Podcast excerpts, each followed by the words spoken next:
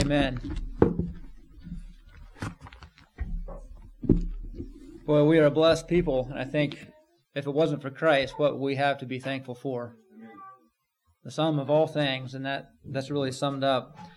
Thanksgiving pulls us upward. Thanksgiving elevates our hearts, our souls, our spirits. It's, it's intended to glorify God and to uplift ourselves. It causes us to look look upward in Him, the, the, the source of all blessings that we can experience on earth. The hymn writer says, Blessings all mine with 10,000 beside.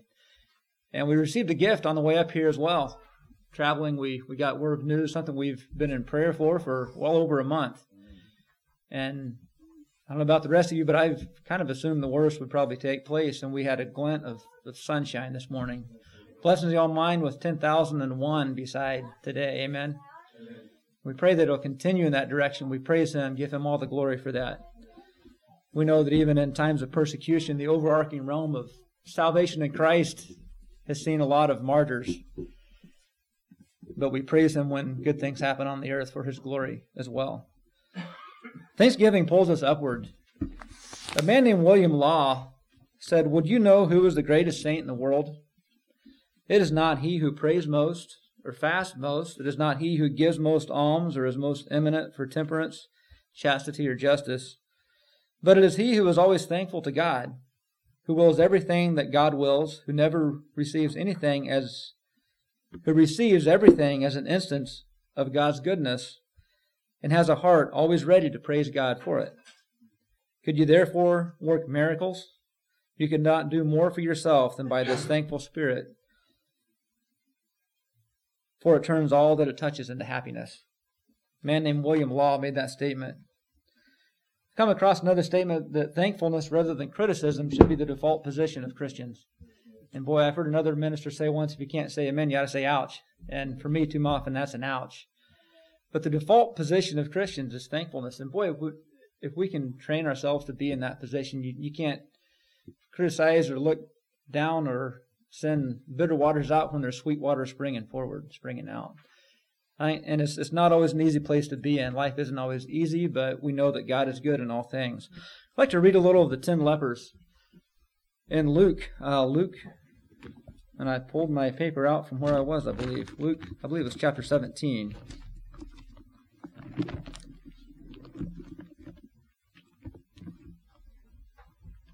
Yes, Luke chapter 17, verse 11.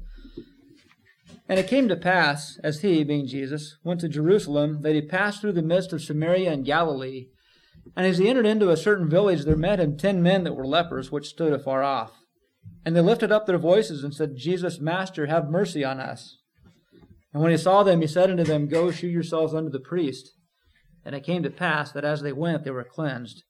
And one of them, when he saw that he was cleansed, turned back, and with a loud voice glorified God and fell down on his face at his feet, giving him thanks. And he was a Samaritan.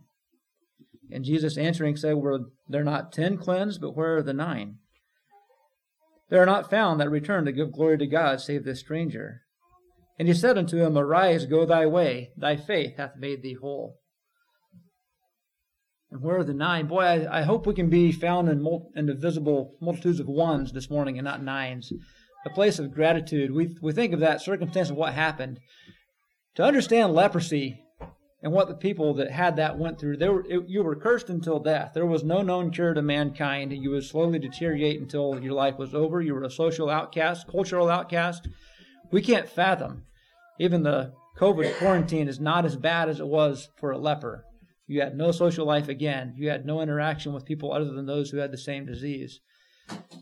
And there was no hope. And here, where there was no hope, suddenly there was. As these ten headed back on the road, and all of a sudden they could feel the cleansing happening, and they, I'm sure they all shouted and took off. I'm going to the priest, but there was one stopped dead in their tracks and turned around, and one had a healing that went more than skin deep. I think of all the lateral connections they had that were restored. They could they could just feel in their heart they can go back to their spouse, their families, business. Oh, the festivals and the banquets and all these things in life that they were kept from. They could have it again. But one said, But first, God. Who is this man that cleansed me? Who is this man? I will thank him. One turned back and one had a healing that went clear to the heart. And he fell into not just lateral restoration, but vertical restoration with his God. Because he thrust himself headfirst at Jesus with a thankful spirit. The first step for a person to become a Christian, we know, is repentance. Before Christ, there was John the Baptist preaching, Repent, for the kingdom of heaven is at hand. And as repentance of sin, the conviction that we are a sinner that brings us to the point where we need Christ. But not long after that, with our salvation, it's a place of thanksgiving. We live a life of thanksgiving, knowing from what we have been saved from and what we are saved to a new life here on this earth and eternity in heaven. And we, we we slip from that so much. We we lose our grateful attitude so much, and just I've I've fallen into that. In in this past week, preparing for this message, I had so much else going on. I I just kind of put it off, and I felt myself going into this box where I needed to sit down and study for the message, knowing that it's that the Lord will provide something for me, and I I struggle with that, and I one morning I said I'm I'm going to slip out. I'm going to go somewhere and sit and just I'm going to sit and watch the sunrise. And I hadn't done that for a long time. And my, we need to we need to do that. The the glory of God is, is just unmatched. And I thought as I, I sat there it was dark and began to get light, and then the, just a silent explosion of golds and the blue, and then the, the peak of the sun coming up. I think how it is in our life, we often think, well, the Lord's shining on me today. He wasn't this other day, and I just need the Lord to shine on me. And I got to thinking, the science of it all, the earth spins, it's, it's us that spin. God is a constant. God is stable and constant. He is always there. There might be clouds in our life that hide us from Him, but He is always there and He never moves, unshaking. Malachi 3 6 says, I, the Lord, do not change, so you, the descendants of Jacob, are not destroyed. His plans don't change, His character doesn't change, his promises don't change. He is true and sure. True and sure. And I'd like to just spend some time with some interaction thanking the Lord. And I understand as I read through this, a lot of this, when we think of God's character and his attributes and the things that we'll touch on here, thanksgiving and praise kind of run on the same avenue. But I like to, to just repeat after me Lord, I thank you for you are constant. Let's say it again. Lord, I thank you for you are constant. He is constant. He is fixed. He is a constant in our lives. A rock, the rock of our salvation. He is omnipotent, all powerful and cannot be conquered.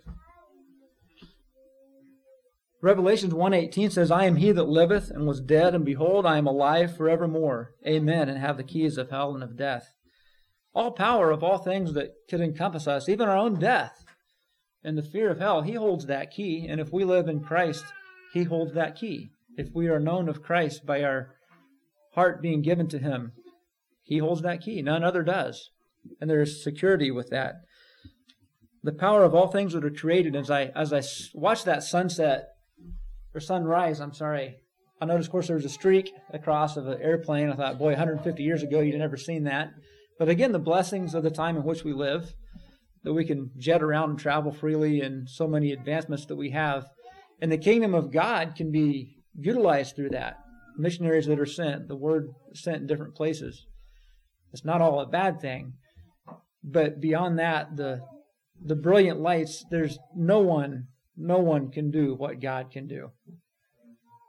Opening a flower petal or opening the sunrise in the in the morning of, of the day the mountains created, no one can do what God can do. He is omnipotent. Although such power might seem frightful, remember that God is good. He can do anything according to his infinite ability, but will do only those things that are consistent with himself.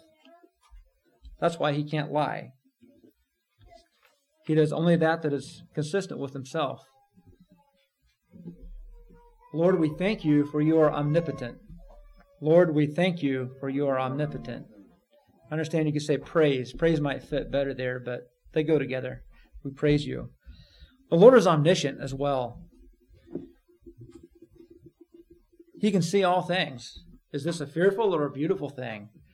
To understand the heart of God, we understand that's that's a beautiful thing. I like songs. I, I like hymns. I think we all do. And I thought of the song "My Heart Is Like a House," and I won't sing it, but I'll I'll share some of it. Most of you probably know a house that a a man said his heart was like, and, and the Lord he would invite in, and they would commune there, and they would spend time there, but there was one room that was kept shut. And we know that the Lord sees all those rooms, but he said he did not want the Lord to enter into that room. Because there's a place in my heart where even I don't go. I got some things hidden there. I don't want no one to know. And there was there was a time in this song where the Lord takes him by the hand and says, I want to open up that door. No, no, Lord, I don't want you to see that. The, the Lord had a purpose, and it wasn't just to see and to exploit all that was in there, but to clean it. And that his light would cast out the darkness. And it says, when I think about that room, now I'm not ashamed anymore. The freedom that comes through the omniscience of God to break the chains and set us free. I remember as, as, a youth, I would travel to the east a lot. I would travel down I-70 through Missouri, and there's there's places you can see as you drove by of places that sold filth. I would just say, and on the on ramp going back for the interstate, I noticed someone had put up a huge bill for bill billboard. Behold, the eyes of the Lord are in every place, beholding that which is good and that which is evil.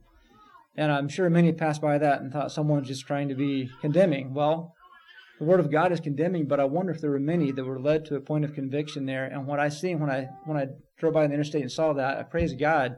There's a lifeline right there. There's a lifeline. And God provides that. His omniscience provides a lifeline, and that's that's what He wants.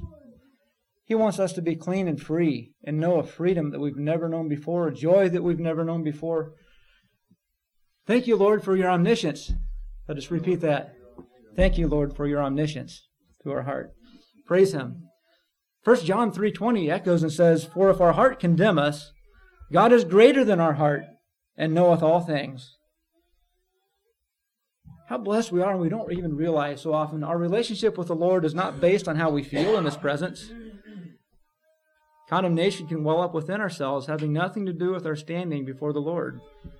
But remember, it is the, our enemy who is the accuser of our brethren, and he is cast down. The accuser of our brethren is cast down. We praise him for that, for his omniscience, for his omnipresence as well. He can be in all places at all times. No man can do that. There's no king that can do that but the King Jesus, the King, the Lord of, of creation. Any high place, any low place, if I make my bed in the mountaintops or in hell, behold, thou art, thou art there. Where can I go from your spirit? Where can I flee from your presence? Ever feel lonely? We're not. Sometimes we feel that way, but the Lord is in all places. We're never parting away from Him. Do I not feel the heaven and the earth, declares the Lord in Jeremiah 24, 23, 24. Do I not feel the heaven and the earth? And I, I've been comforted and I thought a lot about that. Something that, that kind of intrigues me when, when we pray to the Lord, when we, we pray to God. God hears our prayer, and from His point, it's, it's as if He He looks down on us from a place where there's a like a V. I think of those who have gone on before us that we've known and loved here on this earth that are in heaven. If they're with Christ, they're in the presence of God, and when we beseech God, we're talking to the Lord who beholds us and them too. That's kind of a neat thought. I grew up basically without a, a grandpa. I lost one when I was prior to one years old and the other when I was two going on three. And it felt like sometimes I kind of I missed something. But it kind of is, is neat to think about my grandparents or other people that I know in my life. That when I speak to the Lord, He hears my prayer and He's in the presence of, of them too. I'm not sure what that's worth, but it's a blessing, I think. It's something I've, I've, I've thought about. He is in all place. He fills the heaven and the earth. A.W. Tozer said once that God is closer than our thoughts. Our thoughts are pretty close to us. We can keep them from other people. Our thoughts can become a battleground. But A.W. Tozer challenges us by stating the Lord is closer than that. He's closer to us than even our thoughts. That's, that's pretty powerful. The omnipresence of God from heaven to the hills to the deepest place to our thoughts, to our heart. Lord, I praise you for your omnipresence. Lord, I praise you for your omnipresence. Amen. Amen. God is wise. Oh, the depth of the riches both of the wisdom and knowledge of God. How unsearchable are his judgments and unfathomable his ways. Wisdom is using heart, soul, and mind together with skill and competence. And boy, there's none that has, has that all together as does the Lord. The wisdom of the Lord, the fear of the Lord is the beginning of wisdom, the Bible says. Now we can study for years and gain a lot of knowledge, but the simple fear, the, the trust and respect of the Lord is the beginning of wisdom in our life. All that we would ever need is there in Him. And we can ask Him. And we may not find the answers that we want, but we will always have the answers which we need for whatever time we're facing. Wisdom is the ability to devise perfect ends and to achieve those ends by the most perfect means. That's another quote by A.W. Tozer. And boy, I think of the salvation that we have made available through Christ, that God made available. From the, from the fall of man in the garden, I think there appeared the cross on the timeline right then. The Lord knew there will be a, there will be a cross. I'll have a son. He'll die for mankind, and there'll be opportunity to be redeemed right then. A perfect ends to by perfect means from God. We praise Him for His wisdom. Lord, I praise you for your wisdom. I thank you for your wisdom. God is just. Deuteronomy 32 4 says, He is the rock. And in this Bible, the rock is capitalized. He is the rock. His work is perfect, for all his ways are judgment, a God of truth and without iniquity. Just and right is he. He always does what is right. Our God is a just God. All the ways of a man are pure in his own eyes, but the Lord weighs the spirits. We have the opportunity to know what is just and right by seeking the Lord, by seeking him in his word. And often we we can confuse ourselves with our own devices, our own thoughts. The ways of a man are pure in his own eyes, but the Lord weigheth the spirits. The Lord is the standard. And if I was the standard, things would be in a mess. Mankind can't can't be what the Lord is, but the Lord is just. Commit thy works unto the Lord, and thy thoughts shall be established. I think of that leper that went back, turned, and, and just out of gratitude developed a relationship with the Lord. In all thy ways acknowledge him, and he shall direct thy paths. All those lateral things he, he had back as well, but the blessings from those things were made more bountiful because his vertical blessing was, was there. His channel with God was there. And all the lateral things that he could have had back from being cleansed from leprosy were better because his vertical relationship was right. Lord, I thank you that you are just. Lord, I thank you that you are just. Amen.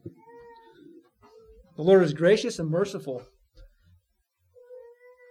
slow to anger and great in loving kindness. Psalm 145 8. Mercy is not getting what we do deserve, which is damnation. Grace is getting what we don't deserve, eternal life. We don't deserve that. Jesus does, but we really don't because of the mistakes that we've made in our life.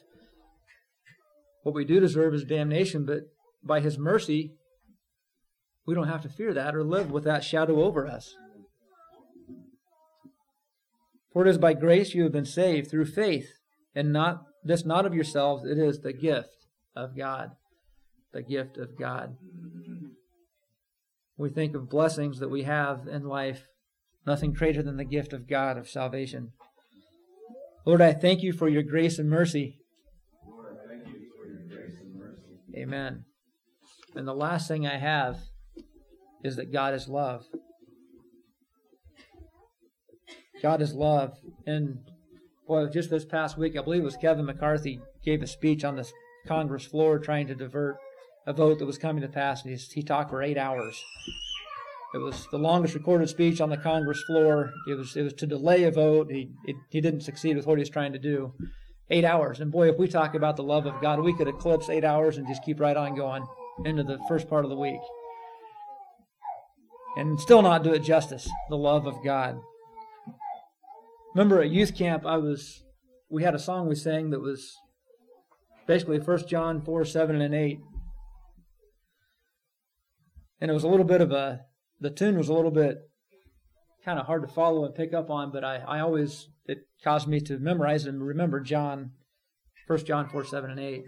Beloved, let us love one another, for love is of God, and anyone that loveth is born of God and knoweth God. He that loveth not knoweth not God, for God is love. Beloved, let us love one another. First John 4 7 and 8. That's kind of a different tune, but it stuck with me from then on.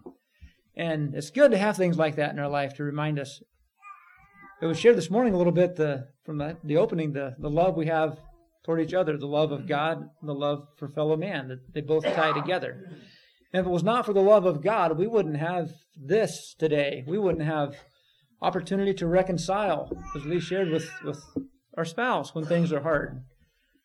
We know of a lot of marriages that have broken apart, and, and we would have been there, not for the love of God influencing our heart and our life. We know of personal relationships, of friendships that have would have been not what they are today if it was not for the influence of the love of God.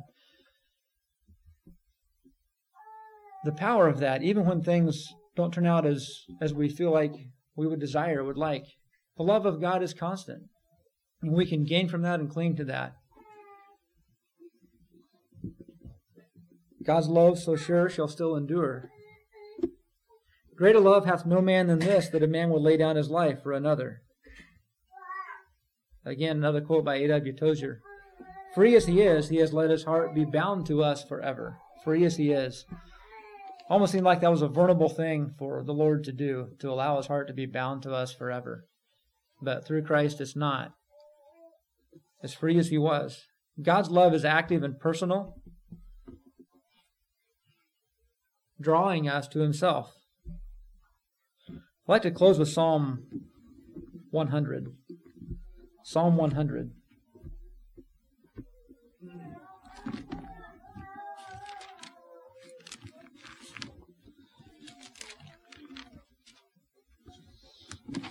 With thoughts of thanksgiving, Psalm 100. Make a joyful noise unto the Lord, all ye lands. Serve the Lord with gladness. Come before his presence with singing. Know ye that the Lord, he is God. It is he that hath made us, and not we ourselves. We are his people and the sheep of his pasture. Enter into his gates with thanksgiving and into his courts with praise. Be thankful unto him and bless his name. For the Lord is good, his mercy is everlasting, and his truth endureth to all generations. Lord, I thank you for your love. Lord, I thank you for your love. Let's sing that psalm. I will enter his gates with thanksgiving in my heart before we move to another song. I will enter his gates with thanksgiving in my heart. I will enter his courts with praise. I will say, This is the day that the Lord hath made. I will rejoice, for he hath made me glad. He hath made me glad, he hath made me glad. I will rejoice, for he hath made me glad. He hath made me glad, he hath made me glad. I will rejoice, for he hath made me glad. What more shall we sing?